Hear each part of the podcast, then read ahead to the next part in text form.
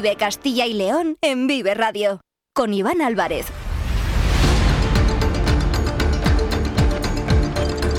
Hola, muy buenas tardes, bienvenidos, bienvenidas a Vive Castilla y León, este espacio que les acompaña de lunes a viernes desde las 2 y cuarto hasta las 3 en punto de la tarde. Por delante tenemos 45 minutos para acercarles aquellos asuntos que resultan de interés en nuestra comunidad. Nos pueden escuchar a través de la FM de toda la vida en nuestra página web www.viveradio.es, en todas nuestras plataformas de streaming y de podcast y en las redes sociales de Vive Radio, con el sonido perfecto de nuestro técnico Ángel de Jesús.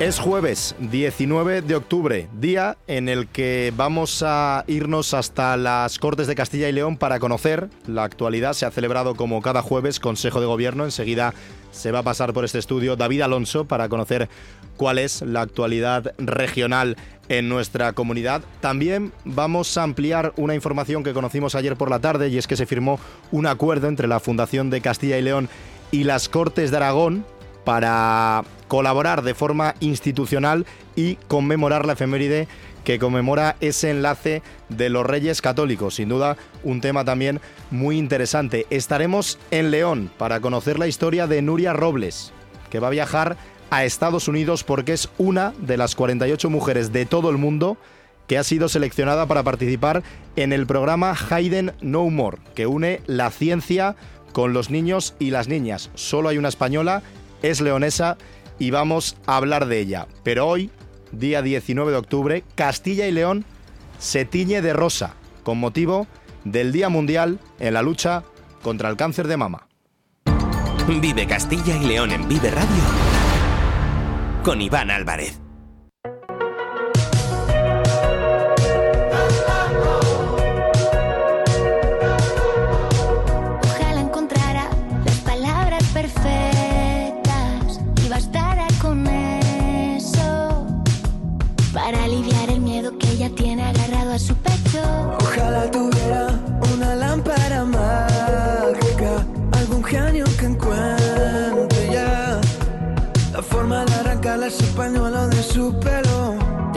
Muy valiente al girar el timón y cambiarle la vida a mi amiga. Eres solo un cobarde que muerde y se esconde. Nadie quiere pronunciar tu nombre. Y lo que no has entendido es que detrás de Patri, Carmen y Marta hay todo un batallón de mujeres y hombres que buscan y darán con la fórmula justa para que tú te largues y entiendas que por fin aquí nadie te quiere.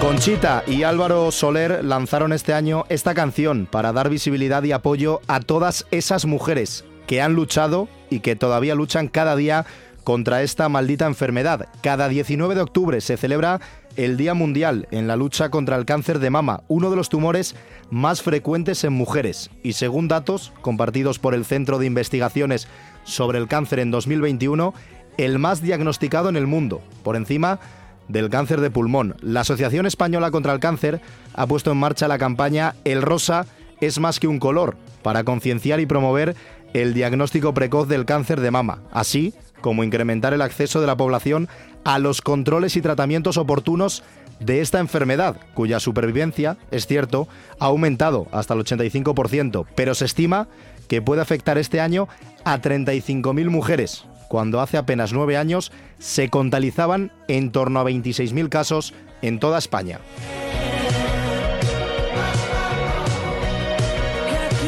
En nuestro país, el 30% de los casos de cáncer que se diagnostican en mujeres están originados en la mama. Y es que, aunque si se detecta a tiempo tiene buen pronóstico, el desarrollo de metástasis empeora el diagnóstico. La Asociación Española contra el Cáncer asegura que esta es la principal causa de mortalidad por cáncer en mujeres y este día sirve como recordatorio del compromiso de toda la sociedad en su lucha para minimizarlo y concienciar sobre la importancia del diagnóstico precoz y la investigación. De ahí que sea tan importante que este día exista, porque visibilizar la enfermedad es un camino para obtener inversiones para la investigación y la obtención de pruebas de detección temprana que permitan actuar a tiempo. En la sintonía de Vive Radio nos hemos volcado con este día durante toda la mañana y en el programa Vive Valladolid hemos podido escuchar el testimonio de varias protagonistas. Diego Rivera, compañero, buenas tardes. ¿Qué tal, Iván? Muy buenas tardes. Cuéntanos, has habido bastante actualidad referente a este asunto, el día en la lucha contra el cáncer de mama, y además hemos podido escuchar a las protagonistas que son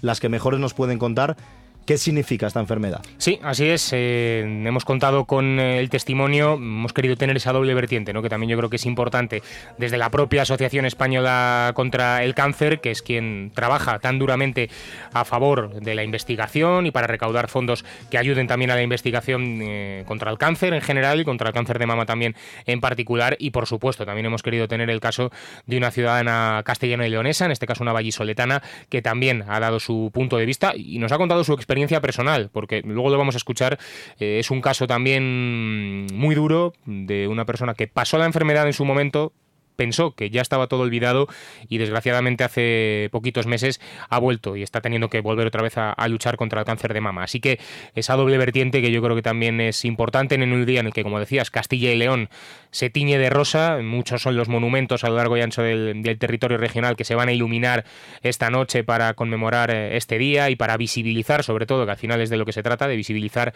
eh, esta lucha que hace muchos años ya se visibilizó, empezó en Estados Unidos a hacerse con, este color rosa, que es el escogido, porque nos decían desde la Asociación Española contra el Cáncer que es una manera también de eh, poner esa, esa metáfora de precisamente el único color que no ves cuando estás enfrentándote a una enfermedad como esta es el color rosa. Pues lo querían también de esta manera visibilizar y con ese lema que, como bien decías en, la introducción, se ha escogido. Así que, si te parece, íbamos a ir escuchando voces de, de, las protagonistas que hemos tenido hoy, como bien decías, en Vive Valladolid. Y vamos a comenzar por la gerente de la Asociación Española contra el cáncer en Valladolid, que es Luisa Lobete, e incidía en dos de los puntos clave para llegar a ese 85% de curación de este cáncer de mama. Uno, la detección precoz, llegar a tiempo a, a, ver esos primeros síntomas es fundamental y sobre todo también la investigación seguir insistiendo en el diagnóstico precoz, en que las mujeres acudamos a las citas que a partir de los 45 años en esta comunidad autónoma recibimos, que no lo dejemos pasar, porque una mamografía detecta lesiones de 2 milímetros y una lesión que tú te notes en una autoexploración tendría ya casi el tamaño de, una avellana, ¿no? Entonces, tenemos que participar en los programas de cribado, tenemos que acudir al médico en el momento que detectemos cualquier alteración en nuestras mamas y lo más importante, tenemos que seguir apostando por la investigación y sobre todo es necesario mejorar el conocimiento sobre el cáncer de mama triple negativo que afecta a casi 35.000 casos que se han diagnosticado este año, un 12, entre un 12 y un 15% de mujeres han sido diagnosticadas de este tipo de tumor, que es el cáncer más agresivo y de mayor capacidad de crecimiento y proliferación. Es que lo comenta Diego Luisa Lobete, la gerente en Valladolid de la Asociación Española contra el Cáncer. Habla de la detección precoz y la investigación la importancia para esta detección precoz que tienen también los cribados. Desde luego, y sobre todo, mm, aquí tenemos que mm, sentirnos orgullosos concretamente en Castilla y León, porque nuestra comunidad es una, iba a decir de las pocas, y creo que es la, palabra y la expresión que hay que utilizar en España, que apuesta por eh, una edad anterior a lo que, por ejemplo, existe en otras comunidades de, España. Navarra, Castilla y León sí permiten que esos primeros cribados eh, se realicen de manera pública por la sanidad pública a partir de los 45 años, pero eso es algo que desgraciadamente, como decimos, no pasa en todos los puntos de la geografía nacional. La norma general es que el diagnóstico precoz se haga entre los 50 y los 69 años de edad. En esta comunidad autónoma se optó hace ya bastantes años a adelantar eh, la fecha de inicio de este tipo de, programa de cribado porque se detectaba que en edades más jóvenes estaban apareciendo muchos tumores y se, decidió adelantar. Y en estos momentos se está incluso barajando a nivel también nacional mundial el retrasar eh, la edad que ahora mismo como os decía está en 69 retrasarlo hasta los 74 años. Bueno cada vez todo el mundo vivimos más años y por lo tanto el aumentar un cinco años más ese programa de cribado podría también ayudar a detectar casos que aparecen en esas edades. Seguro que muchas mujeres, eh, Diego, también muchas de nuestras oyentes, se preguntan el por qué. ¿Por qué me puede tocar a mí? Si hay alguna causa que llegue a explicar ¿Por qué unas sí, otras no? Hmm. ¿A qué se debe? Yo creo que es la gran pregunta, ¿no? Hmm. De, de por qué. Siempre cuando pasa algo de esto eh, tratamos de buscar explicaciones y es lo más normal del mundo. Además, eh, con una enfermedad que van a padecer, mm, según la estadística, una de cada ocho mujeres. O sea que nos puede tocar eh, en el entorno más cercano clarísimamente. Pues bien, Luis Alobete eh, explicaba que puedes llevar la vida más sana del mundo que por el simple hecho de ser mujer, ni más ni menos, te puede pasar y puedes llegar a padecer este cáncer de mama una de cada ocho mujeres vamos a tener cáncer de mama y lo vamos a tener porque somos mujeres y porque tenemos glándulas mamarias y eso implica que vamos a desarrollar este tipo de tumor.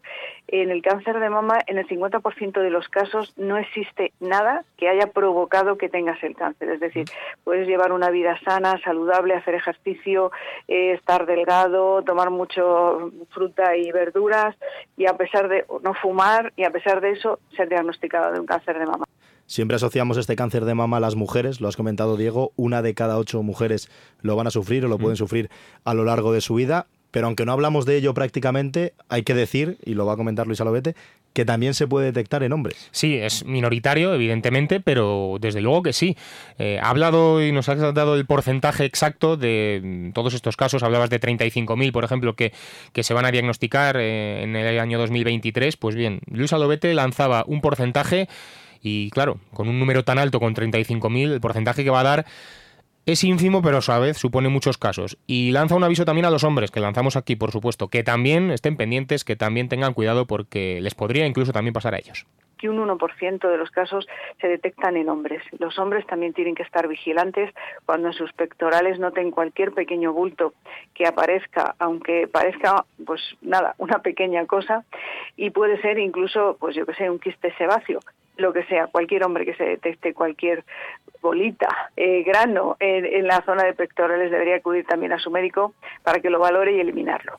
Con Luisa Lobete hemos tenido la oportunidad de, de, conocer pues de forma amplia, ella es la, la, gerente aquí en Valladolid de esta Asociación Española contra el Cáncer, nos ha explicado en qué consiste esta enfermedad, pero lógicamente queríamos escuchar el testimonio de una paciente, de una persona que ha sufrido la enfermedad y que además, como has comentado Diego, la sufrió, se había curado y por desgracia parece que vuelve a atacarle otra vez. Sí, desde luego que sí, es algo que puede suceder y, y, seguro que hay muchos ejemplos a lo largo y ancho de Castilla y León y hoy en Vive Valladolid hemos contado con el testimonio de Maite Castro, que de esta manera nos explicaba de manera detallada su caso particular. Yo me encuentro bien, tengo que decir que me encuentro bien. Eh, Como te decía yo, en el año 2015 tuve un diagnóstico inicial de cáncer de mama, en el que tuve un tratamiento de quimioterapia y radioterapia con un tratamiento hormonal. Siete años después, en otra revisión, volvió a aparecer y lo que tengo que decir a favor es que, bueno, me tuve que someter a una segunda sesión de quimioterapia. Eso siempre, siempre son miedos. Primero por el diagnóstico, y segundo por el tratamiento, porque, bueno, pues ya sabes, no siempre resulta bien en un tratamiento de quimioterapia, es un tratamiento muy importante, que lo que pretende es frenar nuestra, esa actividad tumoral que tenemos en nuestro cuerpo, pero también es verdad que va a todas las células del cuerpo y a veces produce efectos secundarios indeseados. Pero bueno, yo tengo que decir que la estoy tolerando bien, bueno, pues importante también este, este testimonio para humanizar esta enfermedad. Eh, ponía el ejemplo, además, Maite Castro, también de un medicamento que afortunadamente ahora sí se puede facilitar por parte de la sanidad pública, pero que hace algunos años no era tan fácil.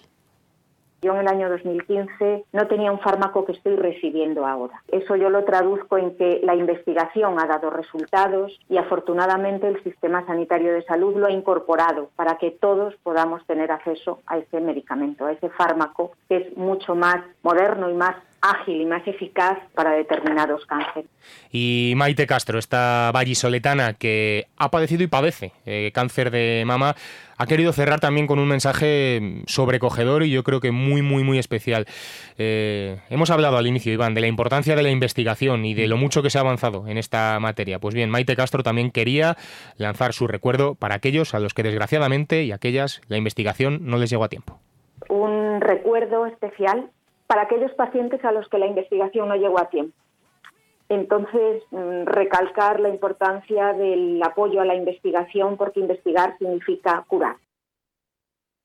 Pues importante, Diego, este testimonio de Maite Castro, que lo hemos conocido en la sintonía de, Vive Valladolid. Imagino que también toda una experiencia, ¿no? Conocerlo en primera persona, hablar con una mm. paciente que te cuente eh, su caso y al final algo que para muchos es desconocido, para nosotros dos, pues lógicamente lo es. También, por lo menos yo en mi caso, no he tenido la desgracia de vivirlo eh, de cerca, toco madera con algún, con algún familiar, pero es verdad que, que es importante concienciar a la población y que sepan que le puede tocar a cualquiera los riesgos que hay y que es una enfermedad que tiene cura. Hay que hacer las cosas bien, pero bueno, que tiene cura, que eso también es la esperanza. Ese es el mensaje con el que nos tenemos que quedar, ese 85% de tasa de supervivencia, pero yo creo que también el mensaje es el de ese 85, todavía tenemos otro 15 que lo podemos seguir subiendo y eso se consigue con investigación, recaudar fondos y con... Esto se trata de, eso siempre, dinero para la investigación, porque luego los investigadores tenemos muchos y muy buenos en toda Castilla y León para que puedan acabar con esta maldita enfermedad. Diego Rivera, muchísimas gracias. A ti, Iván, hasta luego. Son las dos y media de la tarde. Seguimos, queda mucho por contar. Hasta las 3 en Vive Radio.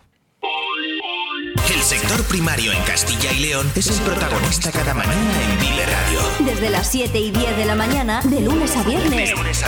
Jaime Sánchez Cuellar te ofrece toda la actualidad informativa relacionada con la agricultura y la ganadería. Y la ganadería. Para estar al día. Para estar al día. Vive el campo. De lunes a viernes, cada mañana. Vive el campo. Aquí, en Vive Radio. En Vive Radio escuchamos lo que pasa a nuestro alrededor y te lo contamos. Para informarte, para entretenerte, para emocionarte. Con las voces más locales y los protagonistas más cercanos. Vive tu ciudad, tu provincia. Vive su cultura, su música, su actualidad, su deporte, sus gentes. Vive lo tuyo. Vive tu radio. Vive Radio. Vive Castilla y León en Vive Radio. Con Iván Álvarez.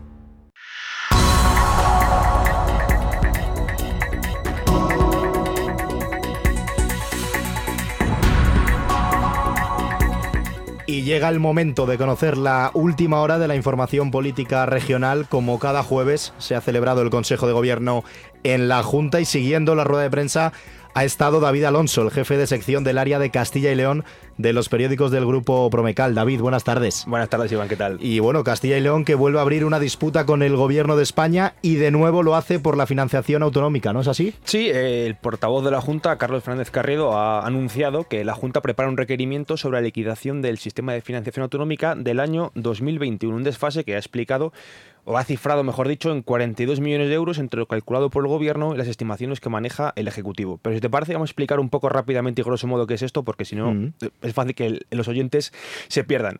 Eh, esta liquidación, o sea, cada año el gobierno de España lo que hace es otorga a las comunidades una cuantía del modelo de financiación en base a lo que estima que va a ingresar de, esas regiones vía los impuestos que tiene transferidos. En 2021 Castilla y León recibió del sistema de financiación 6.300 millones de euros. Pues bien, la liquidación se hace dos años después, dos años vista, es decir, este 2023 se está liquidando lo del 2021. Esta, reclamación de la Junta, ¿qué significa? Que tras los datos oficiales que tiene ya el, gobierno y la Junta sobre lo ingresado y lo enviado a Castilla y León, eh, no se ajusta a lo que Castilla considera que le debería otorgar. Y es aquí donde está esa diferencia de 42 millones de euros. Es decir, que Castilla estima que eh, lo que le envió al gobierno vía ingresos de, del IVA y lo que ha recibido de, del gobierno eh, son 42 millones menos.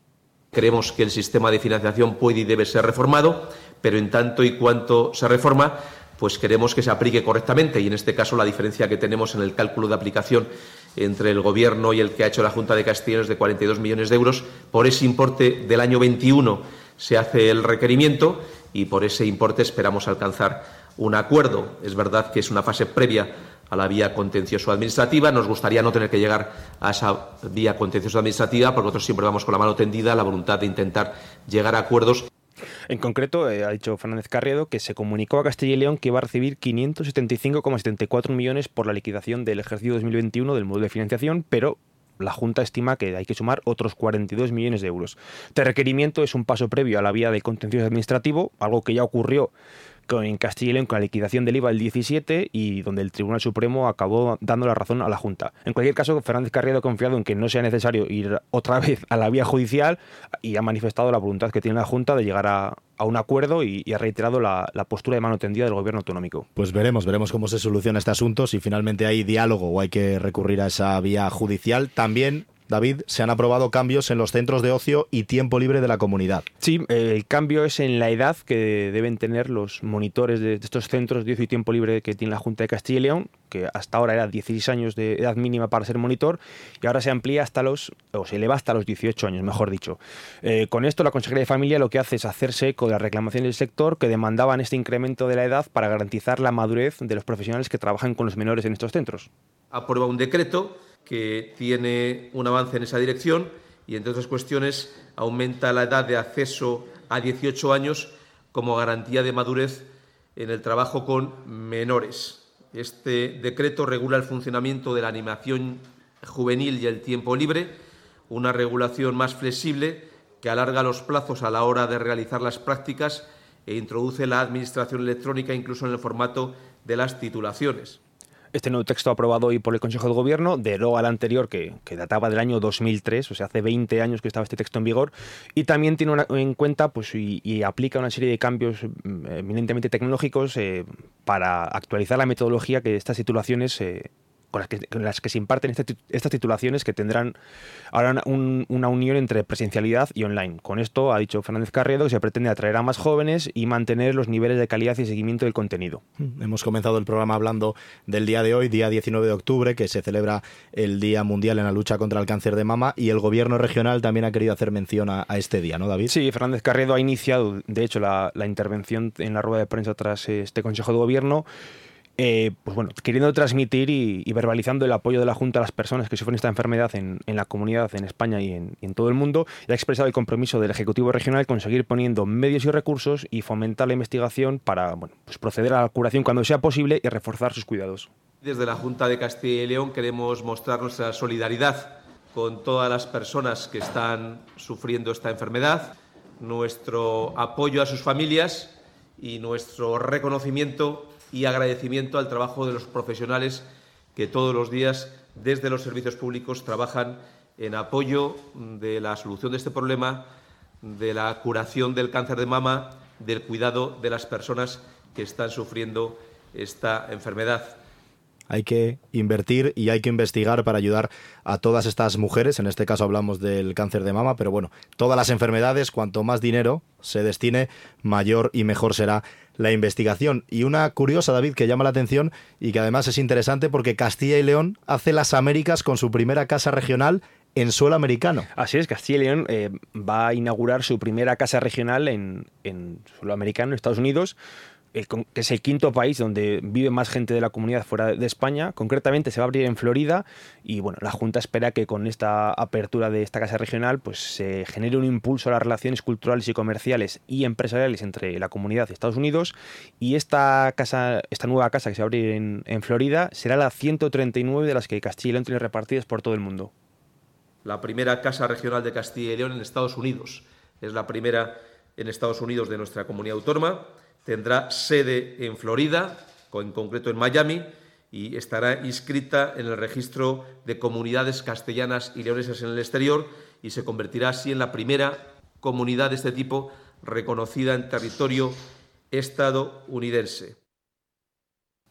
Bueno, habrá que conocerla, hay que ir a Miami, David, tú y yo mano a mano, hay que conocerla sí o sí. Y además del presupuesto, ¿sabemos algo? Nada, igual que las pasadas semanas seguimos sin novedades con el futuro presupuesto de Castilla y León para, para 2024. Mm, cuestionado Fernández Carrero sobre por qué Galicia que no tuvo elecciones en mayo, eh, presentó su presupuesto, y Castilla y León, que tampoco tuvo elecciones en mayo, sigue sin, sigue presupuesto, pues bueno, Fernández Carriedo ha vuelto a, a insistir en que, Castilla, en que la comunidad tiene un buen presupuesto, que es un presupuesto que vale para el año que viene en el caso de que haya que prorrogarlo y que sobre todo que la incertidumbre sobre esos datos macro de techo de gasto, déficit, eh, salarios de los funcionarios públicos que debe aportar el gobierno, esas incertidumbres siguen sobre la mesa, con lo cual cero novedades.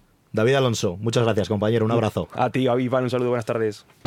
Vive Castilla y León en Vive Radio con Iván Álvarez.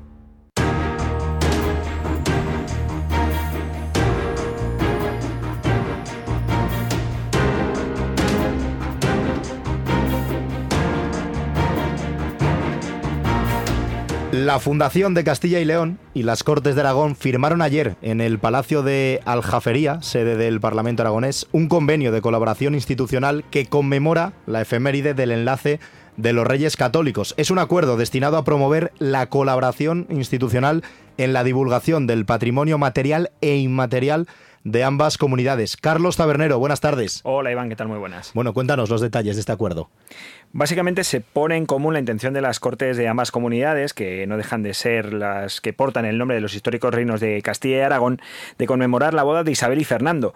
Y es que hoy, exactamente hoy, el 19 de octubre, se cumplen 554 años, que no es que sea una cifra muy redonda, de aquel enlace, que se produjo precisamente en Valladolid, en el Palacio de los Vivero, y que ahora los parlamentos aragonés y castellano y leonés conmemorarán con dos actos. El primero, el 23 de noviembre, tendrá lugar aquí, en las Cortes de Castilla y León, y dos semanas más tarde, el 5 de diciembre, se celebrará en el Palacio de la Aljafería, en la sede parlamentaria de Aragón, como comentabas.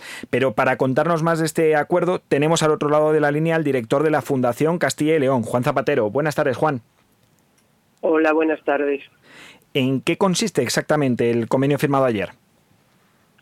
Bueno, es un acuerdo abierto entre, las, eh, entre los parlamentos de ambas comunidades, en nuestro caso a través de la Fundación, que está escrita en las Cortes de Castilla y León, eh, como bien ha explicado, para conmemorar esa efeméride, que es cierto que este año no es una cifra redonda, pero hemos querido empezar este año para tener un poco de recorrido y darle más énfasis al año que viene. Eh, los seres humanos somos muy de, números simbólicos. El año que viene son tres cinco, 555, eh, los años que hará de ese matrimonio que cambió eh, el destino de lo que hoy es España y entonces empezó a serlo. Y, y, de toda Europa y por lo tanto en aquel momento del mundo entero, porque poco después de aquel matrimonio se culminó eh, un proyecto de, que llevaba siglos en marcha, la Reconquista, con la toma de Granada, y también muy poco tiempo después eh, se descubrió eh, el Nuevo Mundo y con todo lo que ello traería mm, consigo por los siglos siguientes e incluso hasta, hasta hoy en día. Mm.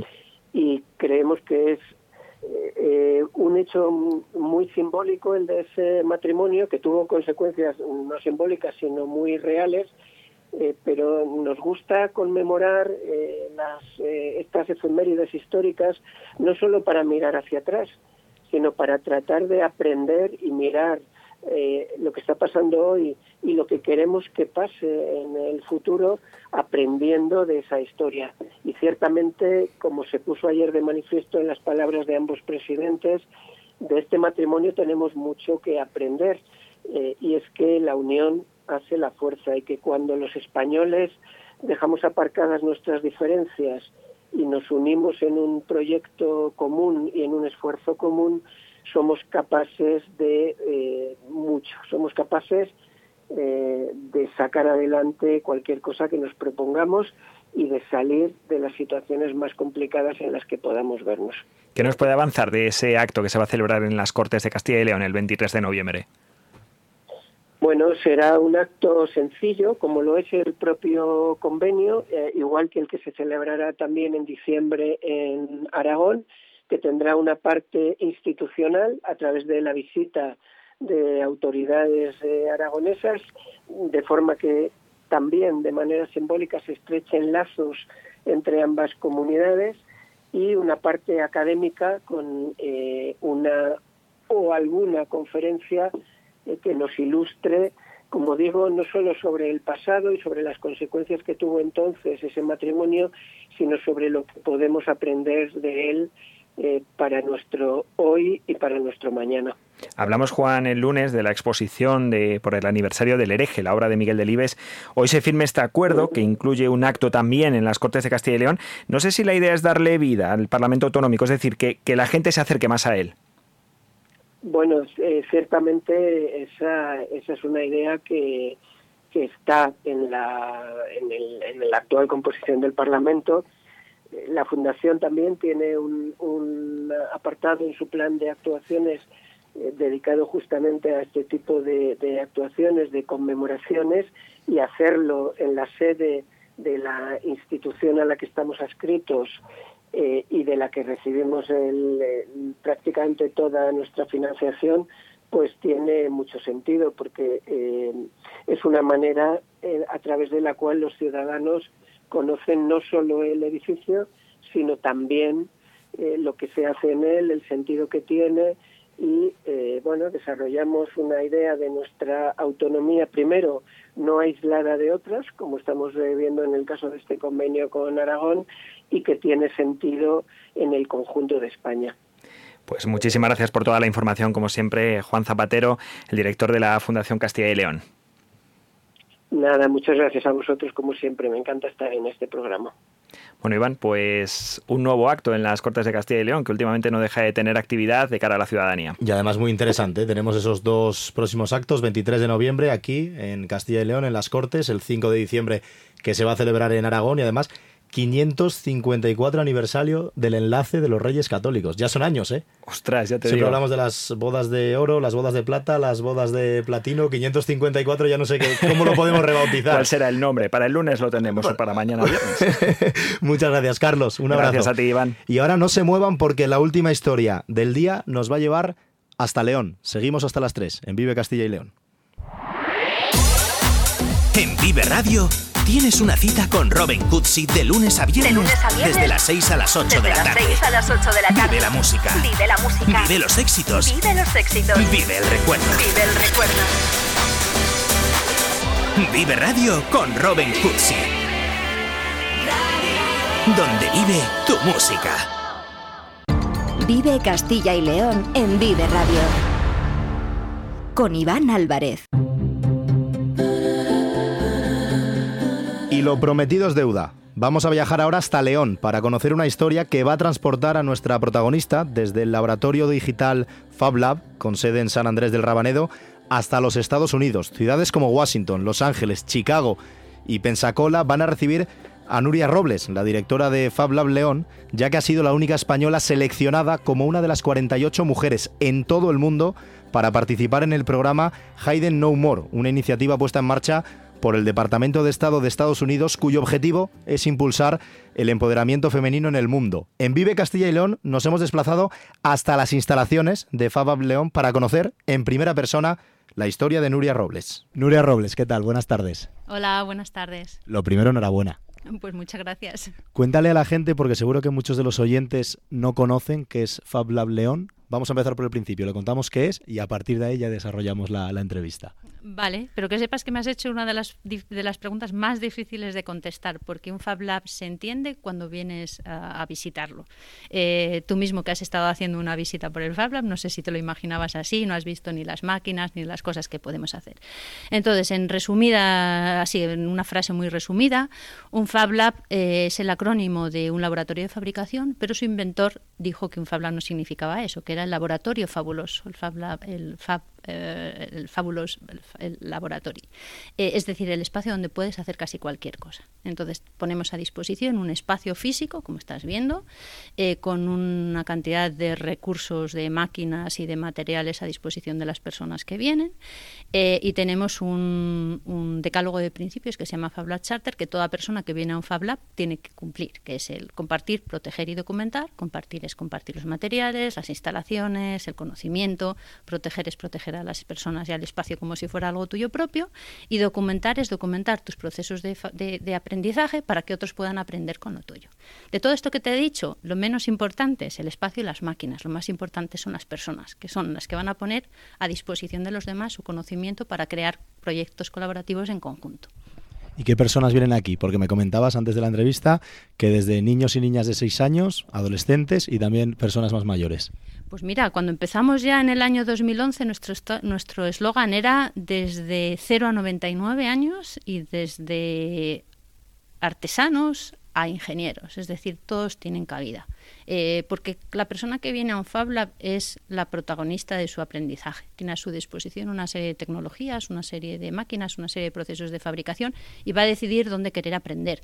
Va a aprender desde un inicio o va a aprender a mitad de la escalera, por así decirlo, pero eh, va a tener la oportunidad de aprender y aplicar lo que va a aprender para su objetivo.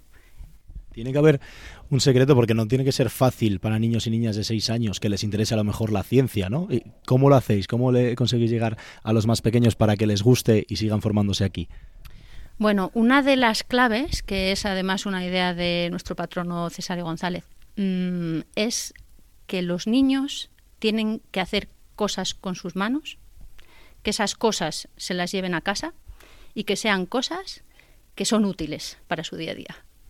Entonces, un niño eh, que tiene que aprender electrónica eh, puede aprender con una breadboard con cables que no le signifique nada, que no signifique nada para él, pero puede aprenderlo con su personaje favorito de videojuegos o de la tele. Entonces, cuando ellos aplican el conocimiento a un proyecto que les apasiona, se lo llevan a casa, es útil. Imagínate lo que puedes encontrar, porque van a contar a sus padres, pues mira, he aplicado electrónica o he utilizado programación en Arduino, entonces es como nuestro caballo de Troya, es decir, estás metiendo el producto en la casa, los, los, padres van a ver lo que los niños han estado haciendo y el niño ya lo va a contar si está entusiasmado o no. Tengo que decir que esto no es para todos. Hay niños a los que les gusta y les apasiona y otros niños pues que a lo mejor prefieren otra serie de actividades, pero por lo, ves, por lo, por lo menos esto es otra eh, oportunidad que tienen los niños para desarrollar esa creatividad que tienen. ¿Y actualmente cuántos niños y niñas hay aquí en León, en el Fab Lab? Pues este año ya superamos los 100, estamos cerca de los 110 alumnos tenemos por las tardes. ¿Y cuántos han pasado desde 2012? ¿Tienes a lo mejor un número aproximado? Porque me estabas enseñando imágenes, que muchos de ellos, además esto es importante, vienen como alumnos y después continúan ligados al proyecto como instructores. O sea, que, que lo sepan, que pueden pasar por aquí, hacer una inversión, pero luego te puede salir una oportunidad laboral de futuro.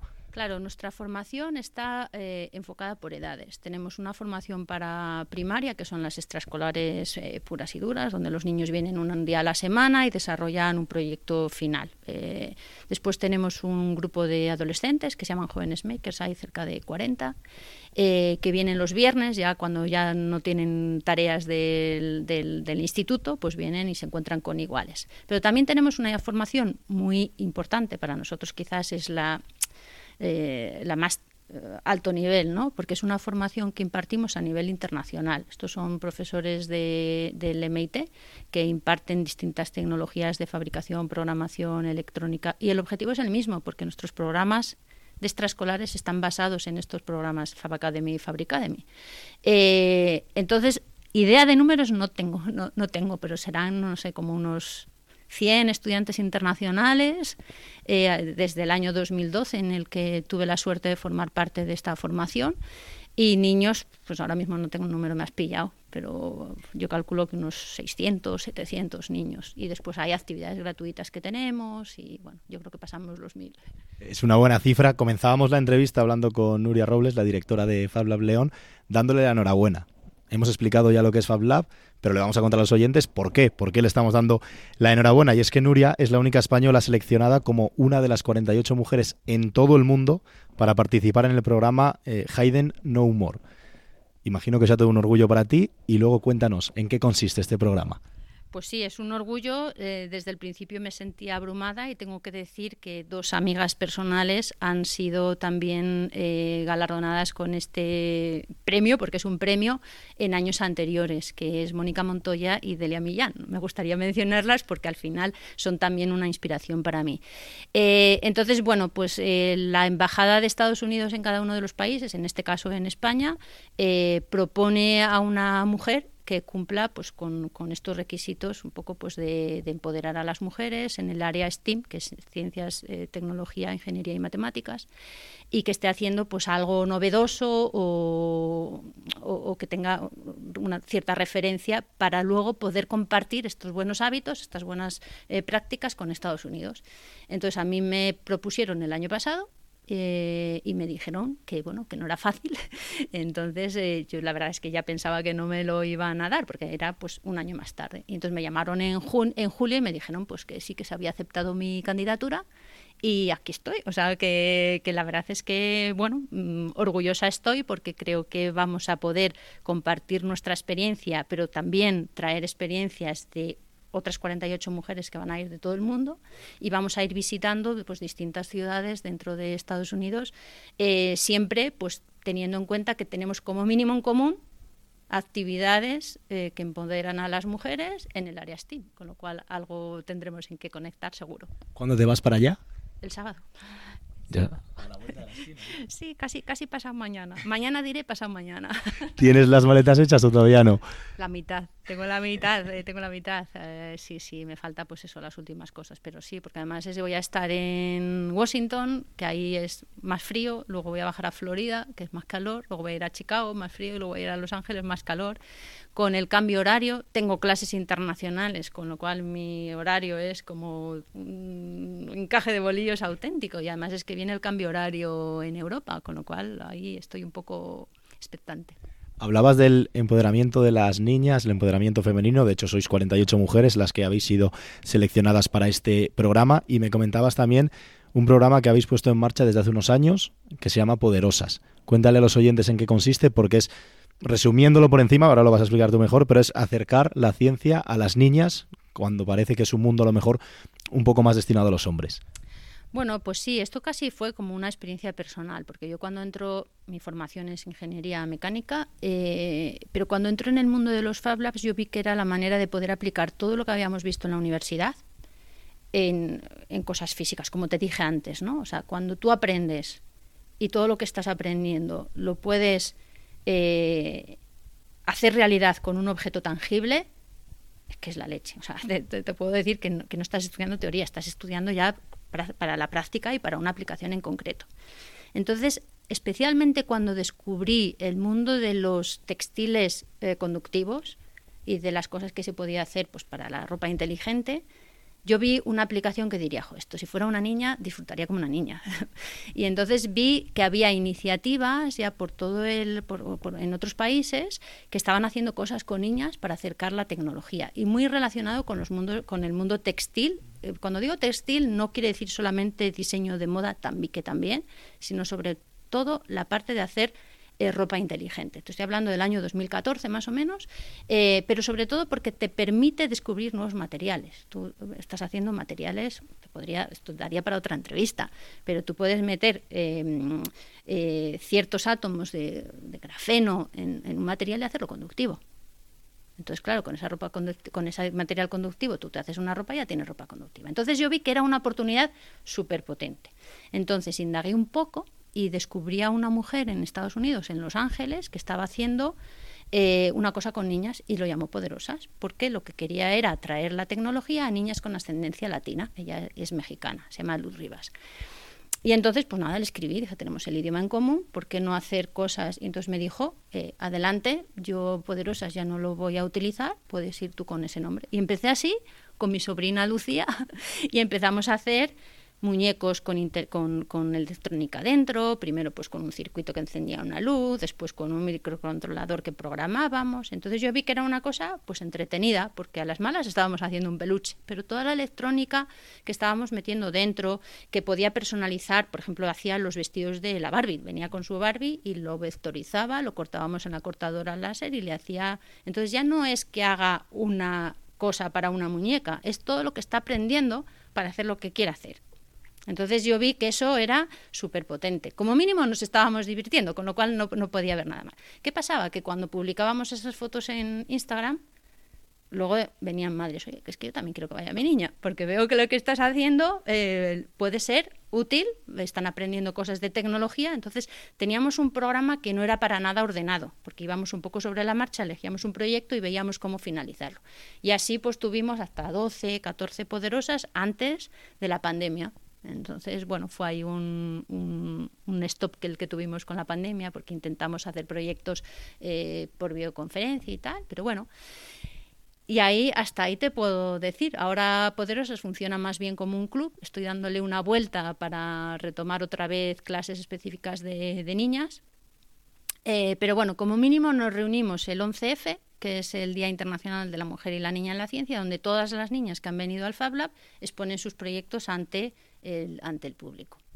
Pues Nuria Robles disfruta mucho de la experiencia en Estados Unidos y si te parece, has dejado, bueno, has comentado que daba para otra entrevista, si te parece, a la vuelta de Estados Unidos nos citamos otra vez y nos cuentas qué te ha ido por allí. Sí, sí, por supuesto, ahí lo contaré. Tengo que hacer un diario que ya tengo varias peticiones para hacerlo, así que os contaré, por supuesto. Muchas gracias por la entrevista. Pues la verdad es que fue toda una experiencia visitar y conocer el laboratorio Fab Lab en León. Lo hicimos durante el día de ayer porque les queríamos contar y mostrar la historia de Nuria Robles a todos los oyentes de Vive Castilla y León. Se nos ha echado ya encima a las 3 de la tarde. La verdad es que se pasan volando estos 45 minutos. Nos citamos mañana, que ya es viernes, por fin, viernes mañana. Mismo sitio, misma hora, a las 2 y cuarto, en la sintonía de Vive Castilla y León. Sean felices, adiós.